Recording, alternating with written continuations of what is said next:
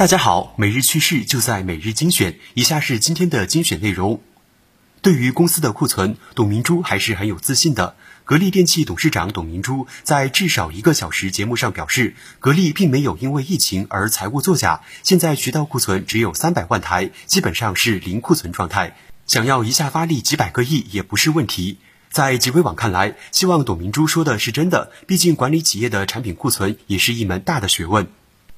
消费者给产品打差评，对商家来说可是得花费一番功夫去删除。有媒体尝试在网上搜索，发现许多所谓的删差评公司及对方留下的 QQ 号码等联系方式。媒体任意咨询了其中一名客服，对方称根据不同的平台收费几十到数千元不等。当媒体询问删差评的方式和渠道时，多家删差评公司均表示不方便说，但可以保证绝对安全。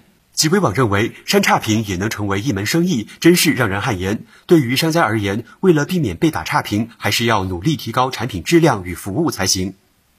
中秋节快要来临，商家们开始对月饼下手了。近日，重庆涪陵在晒秋节上推出多种特色月饼，供市民游客免费品尝。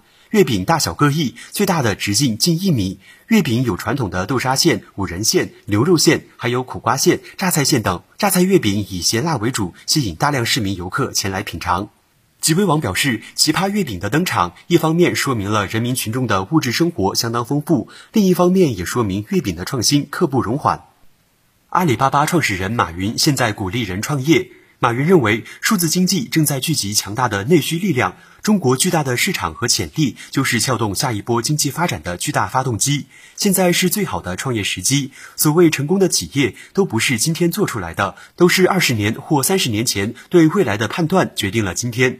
在集微网看来，马云说的有点道理，可是现在的创业需要很强大的技术支撑，技术上不够专业的还是算了吧。